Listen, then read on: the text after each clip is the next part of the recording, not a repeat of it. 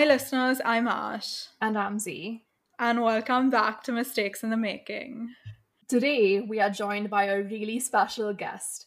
We have Pearl Malik with us, an up-and-coming filmmaker. She rose to fame earlier this year after producing a quarantine tape series where she interviewed a lot of really interesting people who have large followings, from models to actresses to actors. And she gave her audience a little bit of a sneak peek behind their lives, really humanizing these people who are idealized, scrutinized in the public eye. She mm-hmm. is such a talented and budding filmmaker. She's a work in progress and just a delight to speak to. We're so happy to have you with us. Thank you, Pearl. Hi. Okay. Now, we're just really happy to have you as yeah. one of our guests. I know technically you might be like our second or third guest, but in reality, you're the first guest we're actually, you know, just recording an episode with. So it's going to be a very cool and interesting experience for us as well as you. I'm very excited. Yeah, I'm glad we're done with all the formalities now, so we can just like chat. Yes. Yeah, so would you like to chat about how you got into filmmaking? I'm really interested to know. I think I was like ten or eleven and um, I was in Jaipur and I was uh, with my family for like like during the winter and mm-hmm. uh, we bumped into like, uh, have you seen Bhool Bhulaiya? Of course, yes. Right? I mean, it's like the most iconic movie of our like mm-hmm. growing up, and and I we bumped into the uh, producer of the film, and um, and I was like really tiny and very intrigued about you know what's going to going on on set and how do these people film and all of that, and and then my dad did a little bit of you know jugaad, like Indian parents are like mm-hmm. trying to put you out wherever like whatever you want, we try to get that for you. So then we just ended up uh, visiting the set of the mansion, like for the three days that I was there, like every day. No and way. Then I like ate, yeah, and I ate with everyone, and I saw most of the scenes being filmed, and it was like I, I think as a ten-year-old, my mind was like blown, quite literally. I was like, holy shit, this is what I want to like do when I grow up, or like I didn't even know what I wanted to do actually. I was like, this is where I want to be, you know, anything in relation to like film. And I was like, at that time, you know, when, we, when we're small, everyone goes like, I'm gonna grow up and be an actor, I'm gonna grow up and be uh like, you know, I'm gonna be a model. Everyone wants to do that, you know, everyone's like really intrigued by glamour as kids. So I think that it was kind of that for me. And as I grew up and as my interest started to solidify, and my, you know, my, growing up in like an Indian family, very typical like business type of family where, you know, like they expect mm. you to kind of go to college, get a job, get married, you know, like I'm I'm from that type of family. And um, so they would really make fun of me for, oh, really, you want to do film? Like it's an interest today. It's going to fade away tomorrow. Study right now. And then we'll see when you're like older if you're still interested. And then I was like, you know, fuck all of you. I'm going to pick up a camera and I'm going to actually start proving to everyone that I am like not bad at this. I think I was in the seventh grade and then I started like becoming a part of every like small film related competition in school. Like, mm-hmm. you know, any sort of filming. And then it kind of just, as I grew older, I just realized that it's better. Why should I waste time getting a, like studying something that I'm not interested in? Mm-hmm. And I just decided to kind of go with it and keep filming. And I think that I was sixteen when I really started getting serious about film school. And my parents were always like, you know, we don't want you to go to just a film school. We want you to go to a, a, a university. We want you to go to some place which has other options. So if you decide to like not do film, like in a year, you still have some place to kind of like change your major or something. And I was like, fine. Yeah, I kind of really structured my entire life around U S C, I think, which was good in a way, which was bad in a way. I feel like it was bad because I couldn't see beyond film school, but it was good because early on I figured out what I wanted to do and my style, style of filmmaking and what I'm good at. And that's what I became like my, you know, U S P, like this is what I'm good at and this is what I'm going to work on and that's going to get me yeah. into college. So I think I was sixteen when I really started working on my portfolio, internships here and there, everywhere. I was literally like hungry for work. I still am. Mm-hmm. That's not changed. But I was like hungry for work. Whatever I got in terms of anything mildly creative, I would do it. Like not like anything. Like I was in the sound department of my school. I used to head the sound department mm. of my school. So any like event that used to happen in school or anything, I used to be like up in the, you know, like the sound operator, like the operator room, like doing sound and like music and like like the A V room. Yeah, exactly. And I was like, that's like not even related to anything I want to do, but it was just anything creative. And I feel like that is something that stuck with me, that I just look at creative work as creative work, and I'm just so like excited yeah. when it comes to anything creative that I just do it. So I feel like that was like a good thing. And it just kept on solidifying, you know, as I started getting appreciated for small, smaller things that I was doing, it was validating me because, you know, as a sixteen year old, you don't really have like faith in yourself. You're kind of like dependent on like what everyone else thinks of you. Yeah. Like that's what growing up is like, when you're just like your boat is kind of like wavering and then you're like looking for that like stability. I feel like that's what I was looking for. And I got that with like what how people appreciated my work, which was good, but I feel like should not really depend on that, but you can't tell a sixteen year old that. So I feel like that's how I got into filmmaking. It was actually to prove, to be very honest, it was to tell everyone that I can do it and it's not something that just mildly interests me. And I feel like as I did it, like it didn't feel like work ever. It felt yeah. good. It felt correct in my gut, you know, like it felt like this is mm. what I should be doing because this is what I have the brain for. Yeah, but I'm sort of glad you stuck to your guns. And I feel like every creative can relate when that question comes of what do you actually want to do? And you're like, I have to prove that this is not a hobby. Like I'm in love with this field and, you know, I can be successful, at least wake up every day and like want to do something and put something out there. Definitely. So yeah, I'm so glad you stuck to your guns because I feel like that's the one thing it takes to believe in yourself first. And I feel like once you do that, yeah, the appreciation comes and it just feels so good.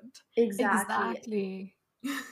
I feel like a lo- lot of people look for it like in a different way, you know, they think it's the appreciation first that they need and then they kind of need to like sta- stay grounded with their craft. I feel like mm-hmm. it should work the other way around. You should not go out there looking for appreciation, which is okay. Mm-hmm. Like as a beginner creative, sometimes you do need validation, but I feel like creative people, if, if we get trapped in the cycle of validation, then, then, you know, our art kind of becomes like instant gratification for us. Which is very mm-hmm. easy, you know, to like kind of put something out there, get that relief that, okay, I'm still like, okay, creative, like creatively, I'm still fine.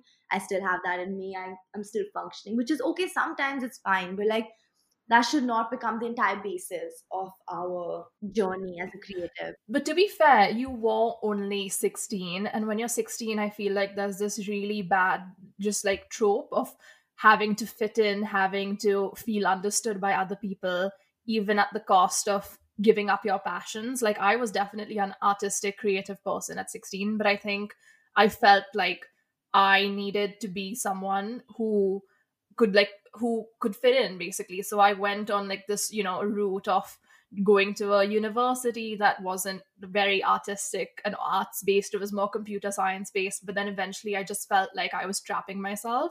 So I had to find creative outlets, and I don't know. I feel like give yourself some credit. You were sixteen. If this was, if it was like still the case right now, then okay, that's a different story. But it's something you grow out of. It, being sixteen is weird. You don't understand how life is going to come through, and you mm. just need all the advice you can get, and you need that's guidance. True. But now you're here on this platform telling people to, you know, you're just guiding people to be their best artistic selves. So we really appreciate that. And also, yeah. you did end up, you know, doing some really awesome work, especially with your quarantine tapes. You were in so many news articles. When we literally Google your name, they all just oh, came God. up. So um, speaking of that, we actually had a few mutual friends and they posted stories of your quarantine tapes. And I saw like the first two and I was literally obsessed. And I was like, wow, this is such an awesome, cool project. So what was your inspiration for the quarantine tapes and what was the process like? Inspiration, I feel like, okay, so to be very honest, you know how everyone quarantine started when the first lockdown happened. Everyone was kind of really talking about how it's time to like introspect and get closer to mm-hmm. yourself, and you know everything about everything in that at that time kind of became about self-awareness. I feel yeah. people finally getting ready to understand that there's more to life than just working and, you know, making money and, you know, all of that. I feel like people really started introspecting about everything. And I think that that's the time I was like, it's finally time to, like you said in the beginning, humanize famous people. Mm. Kind of give, like, you know, there is more to everyone than just their craft, even creatives, even people who are in business, even people who are doctors. There's more to them that has brought them to that like level in their career, or like, you know, brought them to that platform. There ha- there is a brain behind it. There is thinking. There are real people, real emotions. They're not just, you know, faces mm-hmm. on Instagram or faces on like magazines and billboards. They're like real people. And I was like, it started with just friends kind of um talking to like young people who are younger friends of mine who are doing really good work at, like, who are eighteen, nineteen, twenty and who are like becoming budding actors and stuff like that. So I feel like it started with just them, because I was like, I didn't really feel like I had enough, um, I wouldn't say like credentials, but enough like, you know, guts, like faith in myself to like approach famous people or stuff like that. So I feel like it started off like that, and I kind of proved myself with my work, yeah. and then like it, people started reaching out, and I think it became like a good way to see. At the end of the day, it was my vision, but it was mm-hmm. someone else's story. So they gave me the creative freedom to tell their story the way I wanted to, and I think mm. that was really something that I really look forward to in anything. If it's a film or if it's a story, if it's a script, anything, it's that it's your story, my creative vision together. It's kind of humanizing you. It's making you mm-hmm.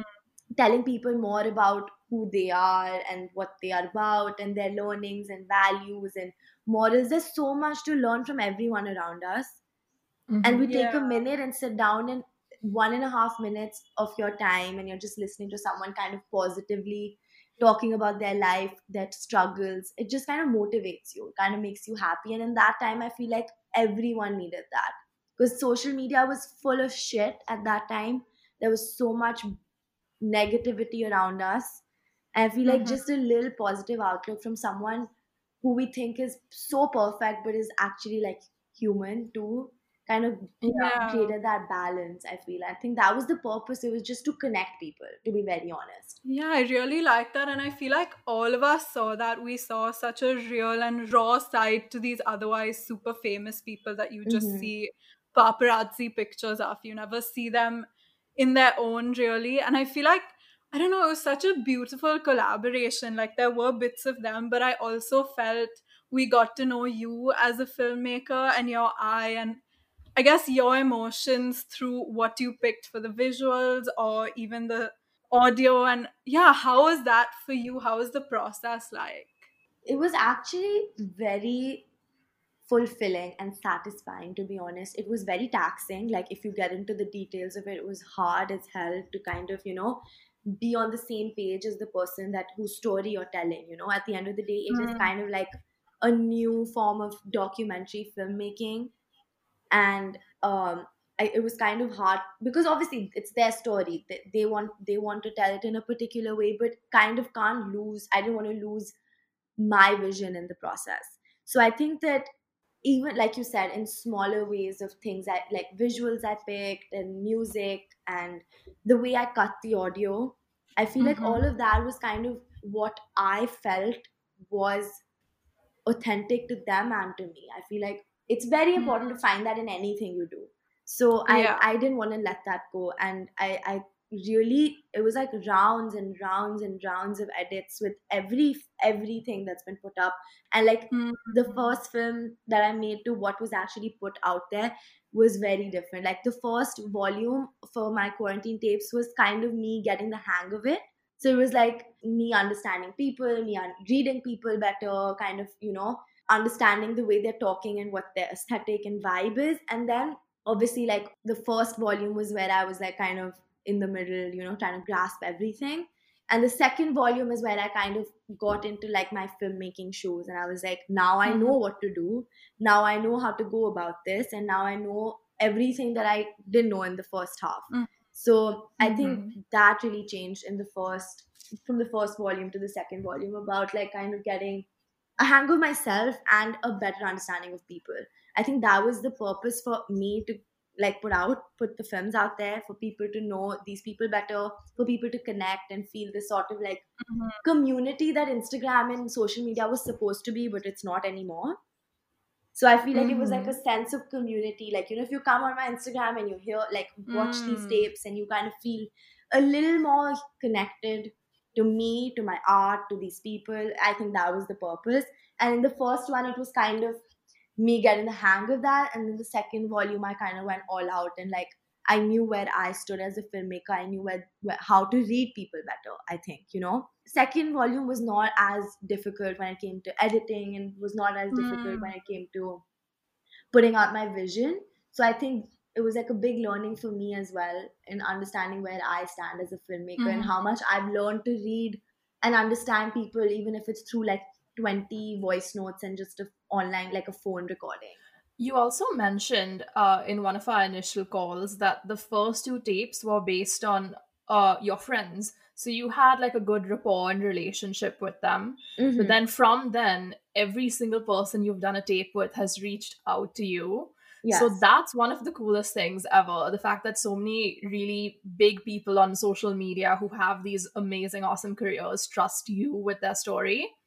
And what was that process like, you know, doing a story and a tape on a person that you don't know who wants to collaborate with you? Because it's a very personal thing. It does take a little bit of getting to know the person and, you know, building a rapport with them in a few weeks. Whereas in the first two tapes, you kind of have built a rapport with your subjects over a couple of years. Yeah, you're absolutely right. And I felt that in the first... first tape that I did with Janhvi, who was, like, I didn't know her mm. at all. Like, I didn't know, and, like, I knew her from what she is, like, her career. I never knew her as a person. And I feel like the first time um, working with her, I was like, you know, I barely know her. She's just my friend's sister. Like, how do I get to know her? So she was so nice about it. And I feel like that's where I kind of understood how to get it out of people, that I sent her over, like, fifty questions. Literally fifty questions. We would get on call, we would talk. I would understand what she likes, what she doesn't like. Kind of in the process of making the film, I was at the same time understanding her better. And I feel like I got the hang of it because she allowed me to get to know her. You know, she allowed me to get into her space. And I feel like that was the turning point for me, where I finally realized that, okay, I need to get on call with people, need to get them a little comfortable, need to tell them that who I am. They need to know more about me as well to open up, right? They can't just be like a random stranger and just, like, call her and tell her everything, like, that's mm-hmm. personal to us, and we just put it in a video. They need to trust me with all the footage that they send me, because all the footage that we put out is is not that's already out there. Most of it are very personal videos of them from their friends and that they've recorded, and, you know, stuff like that. So I feel like building that trust was easy, because through Janhvi, I learned that, and like, if I if I allow them to get into my space, they'll allow me to get into theirs. That's such good advice. I feel like a lot of people, it's like, it's a skill, you know, to make other people comfortable around mm-hmm. you, especially as a creative. So that's something that I was really impressed with the first time we chatted. I remember mm-hmm. we was planning on doing, like, a half an hour call, and we spoke for, like, an hour and twenty minutes, because mm-hmm. you're just such an open, awesome person. And it just, I, it's it's such a pleasure having you on this podcast. I'm oh literally God. fangirling right now. You're making me so awkward. No, but I feel like that's the whole purpose of being a creative, right? You're so fluid with your art. You need to get fluid with people. You kind of need to be, you're making art to break boundaries. You're making art to, like, your art is literally, like, putting out what is a random image in your head and kind of constructing it with the re- in reality, right? You're already breaking so many boundaries. If you learn to communicate mm-hmm. with people better, that just makes you a better artist, because then you understand so much more, you understand human emotions mm-hmm. so much more. And I feel like you can, of course, you can be a shy person and a great artist. It's not that you need to be like some really confident, you know, out there person. I was really not until this year. I was very quiet and very shy. Mm-hmm. And art is a collaboration, right? Like it's it's two people, three people, a team coming together. And if you guys are not mm-hmm. comfortable with each other, then it's not going to happen. It's a team effort. It, you all need to be at least in the same wavelength. And I feel like if you as a creative can do that, like that's a, that's like half the battle already won in terms of mm-hmm. collaborating with other people. Yeah, I really like that, because I feel like the lockdown has been a tricky time for a lot of creatives, not being able to go through with their usual process of creating art. So yeah, I feel like that's really good advice, because it's so fluid. I mean, you have to adapt to the situation around you. And it, I feel like it's pushed me creatively to like think otherwise. And also, like you said, right now in lockdown, like everyone's being so much more vulnerable, and you sort of need that human touch to, I don't know, feel more complete, because mm-hmm. it, it is a bit isolating at times. So definitely. Yeah, I really enjoyed your process of the quarantine tapes. And yeah, yeah, I Thank feel like you. you make people feel not alone when they listen to it, if that makes sense. Yes, you said it better than I said it. Definitely. That was the entire idea behind it, to create like a sense of community. Mm-hmm. And I feel like I did manage to do that, because everyone I've spoken to has felt at home, you know, if that makes sense, mm-hmm. while watching it. And they've connected to the people that I've worked with much better than just a film that they did made them feel, like the way the a film that they did made them feel versus them being open and more human on social yeah. media.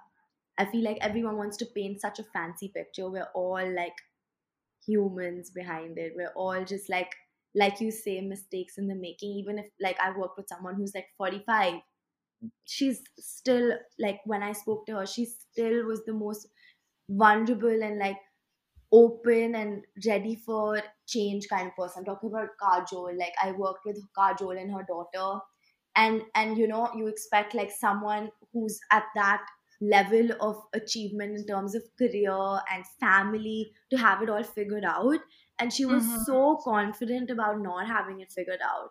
And she's like, life is all about growing, and life is yeah. all about changing and adapting to situations, and and she was so open about it. And, and I feel like I could have never even like looked at her and thought that, you know, she could have had a moment where she was a hot mess, but she had like five hundred, and it just mm. makes them more real. I mean, it just makes Instagram more like a community and more real, if that makes sense. And especially in lockdown, like everyone was struggling with like not going out and kind of just reminiscing about old stuff. And I feel like it's okay. It was, it was, my process was to tell people that it's okay to feel what you're feeling. It's absolutely normal and it's absolutely fine.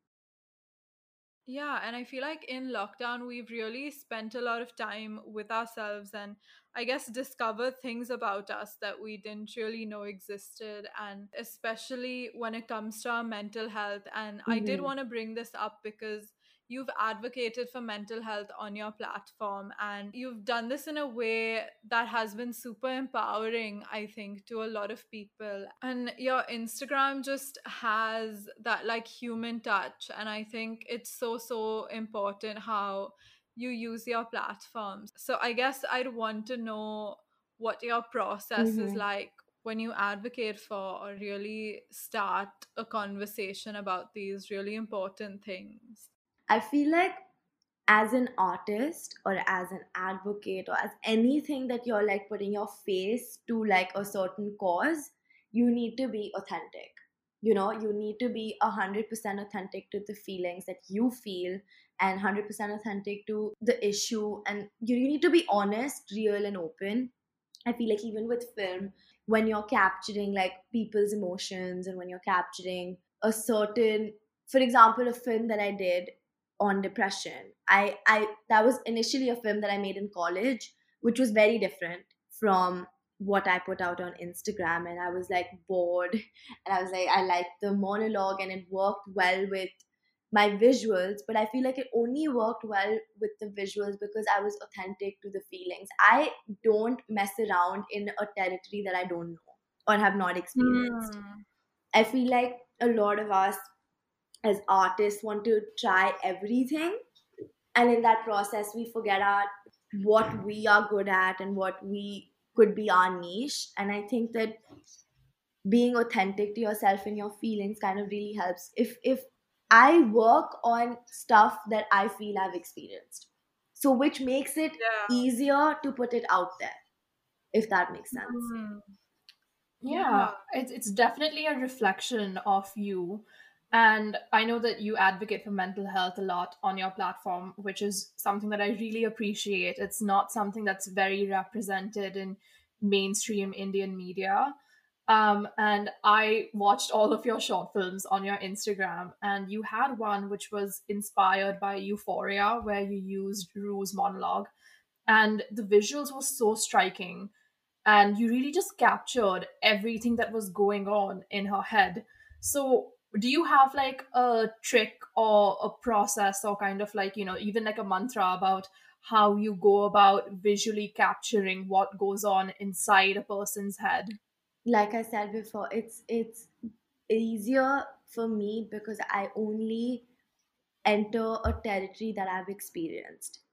And I feel like that doesn't mean that, oh my God, like because I, I have experienced a mental health disorder, I only do like sad stuff, you know? No, that's not what I mean. I feel like I, I really like to register every emotion that I feel as a person. I like to stay with the feeling.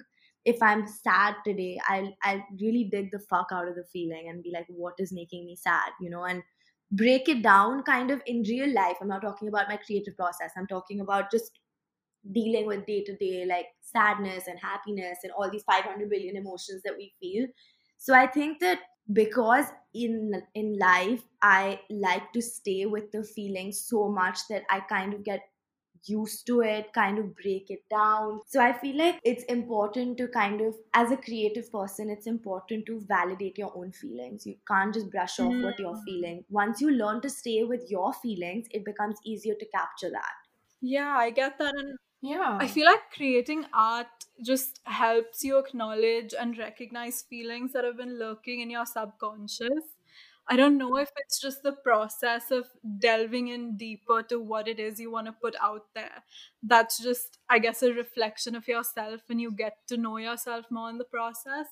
And I feel, like you said, you've, I guess, tried to make it feel more like a community. And I really love that when it comes to this, because I feel like in India, knowing about mental health and recognizing it in yourself is a privilege. Mm-hmm. I don't know, I feel like you've created some films that make your page like a healthy environment where a lot of people wouldn't really feel alone.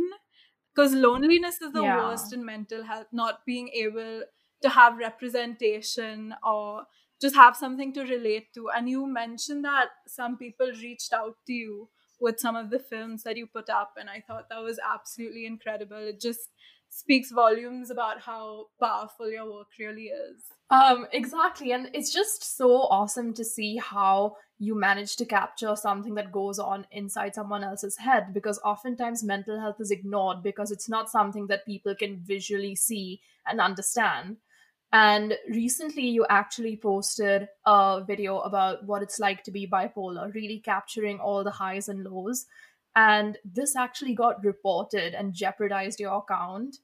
And it was something really sad to see, because in order for something to jeopardize your account, as some of the listeners already know, it needs to be reported by multiple people. And I think that's something that really just shows what the attitude regarding mental health is like in India right now.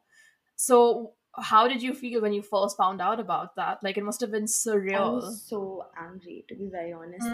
Like, I'm usually a very calm person, and I'm very like, I don't really give two fucks about anything. But um, I was really, really angry. I was like actually furious. And I was like, I did not really do anything to trigger anyone. I was very careful with my words. I was very careful with, you know, I, I kind of have like a little checklist in my head before I put out anything that could mm-hmm. be mildly triggering for someone. And I went through that checklist multiple times before I put that out. So in my head, I was like, I haven't really done anything wrong. And what have I triggered in someone? I don't really know. And I was really upset because firstly, it was like, it took me like over two months to kind of put that film like out there because I was so nervous every time. I was like, should I do it? Should I not do it? Should I do it? Should I not do it? And it was kind of like oscillating back and forth from, you know, I should do it to like, I shouldn't do it. And then I finally got the guts and I was like, it was like eleven at night and I was like, fuck it, I'm just going to do it. And I woke up in the morning to my account being reported and the post being gone, and I was like, wait, what? I literally slept and woke up. I didn't even like check my phone for a couple of hours and this is what's happened. So I was really annoyed and I couldn't even like Jeez. reply to all the people who messaged me because my activity was restricted for three weeks. And I emailed Instagram and they came through and they didn't even email back. They were just like, they just, the post just reappeared on my feed and my account was fine. And I got really angry and I never really wanted to, you know, um, experience this because I feel like you're already so like vulnerable when you're mm-hmm. putting something out there that's so personal. And then someone, someone or maybe some people feel like it's not right and report it, and it's kind of weird and irritating. But mm-hmm. a lot of people were so nice. I think like five hundred people I don't know, like people D M'd me, at least I think, not from the friends and the people I've been following, like five hundred people from mm. who I don't know. And they were so nice. So many people reached out about their experiences and so many people mm-hmm. reached out about how they've been following me like all of quarantine and they've been very like happy with the stuff I've posted. It feels, you know, the kind of sense of community that I was looking for with my work. I feel mm. like I achieved that even though I had to put a part of myself out there. And that just shows that, goes to prove that how human we all are and it's okay to feel a certain way. I feel like we should just not run away from it. But like some asshole reported it, which is fine. I felt bad. But at the end of the day, on the opposite, there were so many people who that post reached out to and who like yeah. messaged and reached out and texted. It was nice. I connected with friends I'd lost touch with after graduating high school. And a lot of people just messaged. And I think it was really, really dope that one video or like one small paragraph talking about mm-hmm. your struggle, not even entailing the details of anything, just a generic like I am talking about coming to terms with being bipolar. And I think that just that much made so many people feel comfortable with who they are, and I feel like job was done. It was not just about me putting myself out there, it was kind of about me bringing people closer. And I think I achieved that. Yeah, you did. That's so you definitely beautiful. did. Yeah. yeah. And also just to be a real artist, it means saying your truth, not about saying something that'll please other people that, you know, would conform to society. And you definitely just shared your truth. And part of the time when you're a really authentic artist, it, it does come with a little bit of backlash. But hey, you know what? That means you did something right. That means you actually like managed to get people to deal with something that they're uncomfortable exactly. with, because they they felt something when they saw mm-hmm. that. And hopefully in the future, people will become more understanding regarding art, mental mm-hmm. health. And we're just hoping that this is one of their mistakes in the making and they can grow and learn from this experience and they'll hear this and just become better. I hope.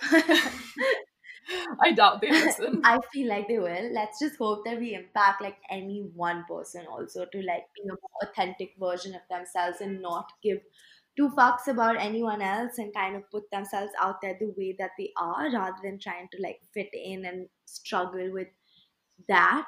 I feel like it's mm-hmm. I feel like struggling to fit in is harder than being authentic to yourself. I don't know. What do you think? Um, I definitely feel like fitting in is such a struggle because the way I see it visually, it's kind of like a puzzle piece. And what you have to do is you have to cut parts of yourself to kind of fit into a puzzle. Mm-hmm. But everyone is kind of unique. Life is not a puzzle. Exactly. It's a weird metaphor yeah. that I just decided to use.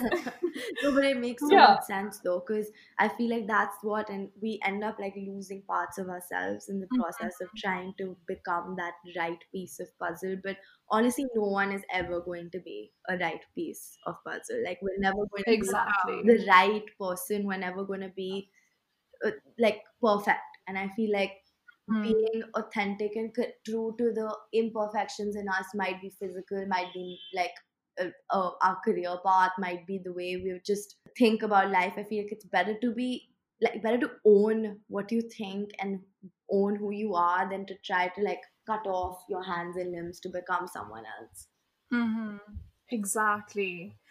And now we've spoken about a range of topics, so we have one question for you that you have asked all of your subjects in your quarantine tapes.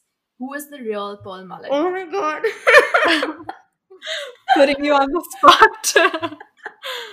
You really put me yeah. on the spot with this one. I when you said it, I was like, oh no, no, no, no, no, this can't be it. Never, okay. I've never really thought about it, to be honest. I feel like I'm just a bundle of good energy, at least I think I am, and I feel like I just want to be the most authentic version of myself. I want to change according to time, I want to change according to where I am, I want to be fluid and fit into whatever situation I'm going to be put in, and I feel like I want to be the best version of myself. I want to wake up every day kind of like being better than I was yesterday, even if mm. it's in like small ways. So I feel like I don't know who I am yet, but I definitely feel like I, I don't think I'm ever going to know who I am, to be very honest. Yeah. I, I think I'm just this very dynamic and changing individual, and I've come to terms with that, and I feel like I'm very, very proud of uncertainty that lies inside of me. I'm mm. very, I, I've started to kind of be, I've, I've stopped being afraid of being uncertain about lots of things, and I feel like that's what I am. I feel like I am just a bundle of good, warm energy who is changing forever and always going to try to be a better version of who she was than yes than she was yesterday. And I think that's just, I want to be an authentic person. That's it. I don't know who I am. I don't know where I'm headed, what I'm going to be doing five years from now. I've stopped planning stuff. I've stopped putting little stops in my journey. I've started to take each day as it comes, and I feel like I've I feel like that's who I am, if that makes sense. Yeah, I love that, because it's not about having all the answers. It's, I guess, about asking new questions and learning on the way. And yeah. I feel like your positivity is just so infectious with anyone who crosses your path or even your art. And I know I'm feeling more positive. I said this the last time when we spoke um, in preparation for this meeting. You just, yeah, yeah, I'm feeling so motivated now. Like I can do shit. And I absolutely love that about you. Definitely agree with that. I mean, the word infectious is a little bit questionable given this current climate, but I one hundred percent agree with that. Now, I know you said you have like no plans, but you definitely have big things coming up in your future. Um, I'm talking a little bit about Quarantine Tapes Volume three. So could you give us a little bit of a sneak peek regarding yes, that? So I am working with a lot of young creators, social media creators, and young people who are acting and kind of using, not just acting anymore. I'm kind of, I hate to call them influencers, so I will not. I, I'm just working with a lot of young, creative, um, and people. Fuck, what do I call them? They're not in. I don't want to call them influencers. Content creators. Content creators. Yeah, I'm working with a lot of young content creators, and we kind of have a very fun, light vibe this time. Not anything heavy, and we're getting into a lot of like creative process. A lot of a lot of questions about self-confidence. We're working on that, because working ah. with a lot of young people this time, all of the people I'm working with are like below twenty-five. They're also on their journey of discovering who they are and, you know, what they stand for and stuff like that. So kind of a lot of advice coming through, but not like heavy advice, you know, just listening and learning kind of situation. Any names that you can share with us? Yes, so I'm working with Alaya F. She's an actor. Then I'm working with um, my friend Alia Kashyap, she's a YouTuber now, and then I'm working with Radhika Sage. She's also a content creator, and like she has a huge following. She's like nine hundred k followers on Instagram, which is insane. And she's like twenty-two, I think, or twenty-three. And oh my gosh, yeah, that's insane. I never keep a list. I just, whatever I feel like, whichever person's work I feel like editing first, I just do it and send it to them, and then we just get into the process of working. That sounds so interesting, though. We're so excited to see them. Hopefully, yeah, by the time this episode comes out, a few of those tapes will already be out. Yes, I, that's the plan. I hope that that happens. So did most of these people just reach out to you after seeing your initial quarantine tapes? So after uh, um, the second volume, I kind of took a break, and I was like, I don't want to, I don't know if I want to do it. And then um, these are these are like, I just decided to reach out to these people because I really picked, and I was like, I might want to work with them. And then they gave me the freedom, they gave me the the content, they gave me everything, and then I just went into a little bit of a low for three months, but I was not really doing anything. Not three months, maybe two and a half. I don't really know, have a timeline. And um, I'm finally like better, more in my body, more in my head, and I'm ready to kind of work on the stuff that I have. So these are the people that I approached. I these were this was not like anything to do. It was not like anyone who approached me. This time no one approached me. I approached everyone. It was kind of more of a, it's more of like a collaboration this time. So I feel like for this this volume, I didn't really look at it as something that's gonna put me on the map career-wise. It was kind of, now I feel like I have the liberty to, I kind of like prove myself that I'm capable of all of this. And now it was kind of just like a passion project, to be honest. It was the young people who I think are very nice and inspirational and doing like dope work. I feel like if I got the chance to capture their vision, I asked them, and they were all down and like no questions asked kind of thing, and I was really excited. One last thing that I really admire about what you did, I feel like YouTube is usually the platform for showing off visual videos and films, but you decided to like, you know, kind of ditch that trend and go to Instagram.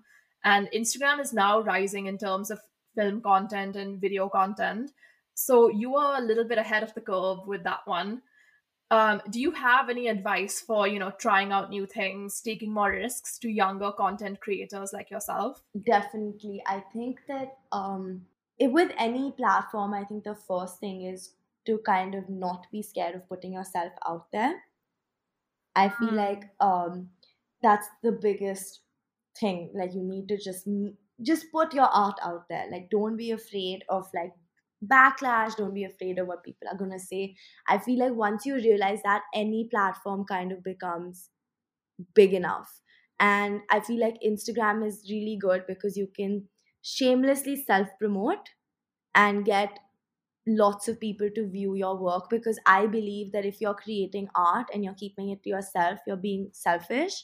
Because I'm sure mm. every every piece that anyone creates, film, music, a painting, anything, has so much value to one person that I feel like even if it impacts one person positively, that one person viewing your work positively, then I feel like that's like mission accomplished, job done, you know?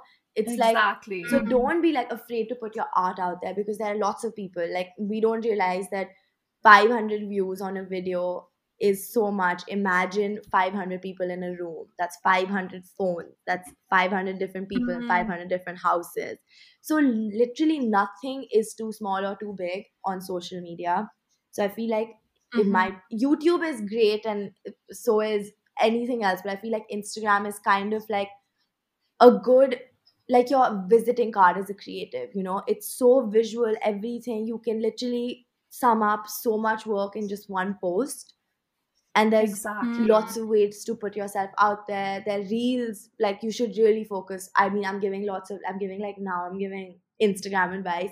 But I think that you need to, if you decide to grow as an artist, you need to grow on your platform as well. Exactly. And also yeah. I feel like older generations sometimes don't get it. And they see it as like a narcissistic trait, but it's such a good tool for younger developing creatives to put themselves out there, get recognition. Mm-hmm.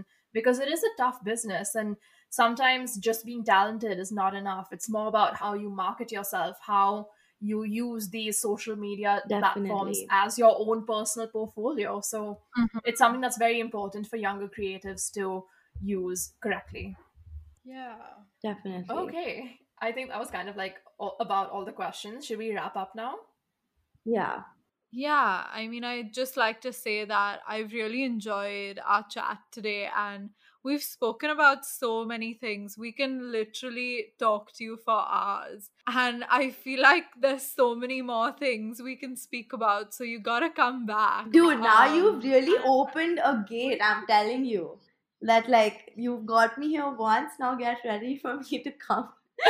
Talk. But honestly, we'd love that. I know I Ashna would love and I, that. Um, Ashna and I joke about having one podcast which is just all about the existential madness we think about, mm-hmm. and you're going to be our special guest on that Dude, episode when the yeah. time comes. Literally, I can talk for hours. Please, let's do it. It'll be so fun. I can talk about a lot of existential stuff for like days if you if I start talking. I feel. Yeah, we're honestly going to take you up on that. But thank you so much for today. And we'll see you guys next time with another really special guest. Thank you again, Pearl, for coming onto our podcast. This has been a lovely conversation. And guys, go check out Pearl on Instagram and on YouTube. She is honestly doing such cool work. And by the time this episode comes out, there'll be so much more to see. Thank you. It made me so awkward, but thank you. Pearl, do you want to say anything to the listeners, like a goodbye kind of a thing? Oh my god. I don't want to say goodbye because it's never goodbye. It's always see you again. Yeah. And I hope... Yeah, do like a little bit of an outro if you want. An outro. Fuck. Um, let me think. If I was saying bye to someone, I'm going to be like, oh. I would say bye. I'm going to say see you again. Maybe on social media. Maybe at the Oscars. I don't know. So... Hopefully, we'll all be in touch somehow, like through art, I hope. That's the whole purpose, I feel, to be connected to, like, people through art. But yeah, it was so fun speaking. I hope that people don't think I'm crazy. I speak so much. So, but yeah, thank you for having me, seriously.